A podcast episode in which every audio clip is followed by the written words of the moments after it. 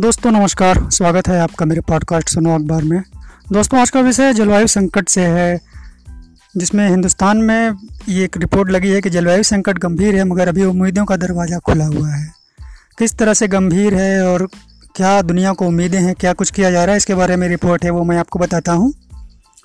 जलवायु संकट के साल दर साल गहराने का सिलसिला जारी है। Intergovernmental panel of climate change ने पिछले हफ़्ते अपनी रिपोर्ट में आगाह किया कि हमारे पास जलवायु संकट को और गहराने से रोकने के लिए बहुत कम उपाय शेष हैं।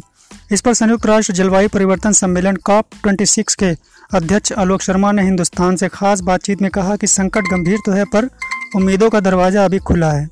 लेकिन उन्होंने माना कि उपायों पर अमल के लिए हम दो, पाँच और दस साल तक इंतज़ार नहीं कर सकते।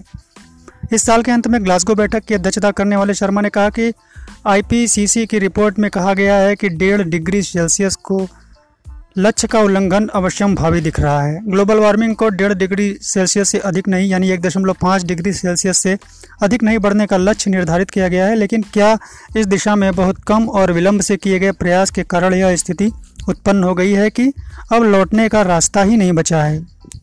लगभग सही है ये बात। इस पर शर्मा ने कहा कि रिपोर्ट को चेतावनी, रिपोर्ट की चेतावनी सच्ची है, लेकिन अब भी उम्मीदों का दरवाज़ा थोड़ा खुला हुआ है।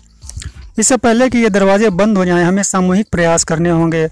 वर्ष 2050 तक शून्य उत्सर्जन निश्चित करने का ज़िक्र किया गया है, लेकिन क्या भारत जैसे विकासशील देश लक्ष्य के प्रति प्रतिबद्धता दिखाएँगे? इस पर कहा, पहले भी भारत सरकार को संदेश दे चुका हूँ कि ग्लोबल वार्मिंग को एक दशमलव पाँच डिग्री सेल्सियस से अधिक बढ़ने नहीं देने के लिए सब कुछ करना चाहिए। उसमें एक प्रमुख उपाय है। ज़ीरो उत्सर्जन की स्वीकार्यता बढ़ी है। शर्मा के मुताबिक, जब हमने काप 26 की अध्यक्षता संभाली तो ज़ीरो उत्सर्जन का लक्ष्य दायरा विश्व की 30 प्रतिशत अर्थव्यवस्था तक सीमित था, लेकिन अब स्वीकार्यता बढ़कर 70 प्रतिशत हो गई है। चीन ने वर्ष 2060 का लक्ष्य निर्धारित किया है तो ब्राज़ील ने 2050 तक का। वहीं उन्होंने बताया कि इससे विकास में बाधा नहीं होगी। अमेरिका और चीन और यूरोपीय संघ के मुकाबले भारत का प्रति व्यक्ति कार्बन उत्सर्जन बहुत कम है। हमारा मकसद किसी देश का विकास बाधित करना नहीं है। हम तो केवल ऊर्जा स्रोत में परिवर्तन की क्रांति चाहते हैं। भारत स्वच्छ ऊर्जा की दिशा में अग्रसर है। और काप 26 की बैठक से उम्मीद ये है कि शर्मा ने कहा है कि उनकी कोशिश ग्लासगो में होने वाली काप 26 की बैठक को सफल बनाने की होगी। ये रिपोर्ट पढ़ने तक बैठक हो भी चुकी होगी।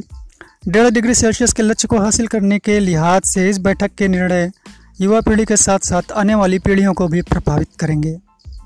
तो दोस्तों, ये था आज का पॉडकास्ट जलवायु संकट के ऊपर। जल्दी ही कोई और विषय लेके आपके सामने उपस्थित होता हूँ मैं। आज्ञा दीजिए। नमस्कार।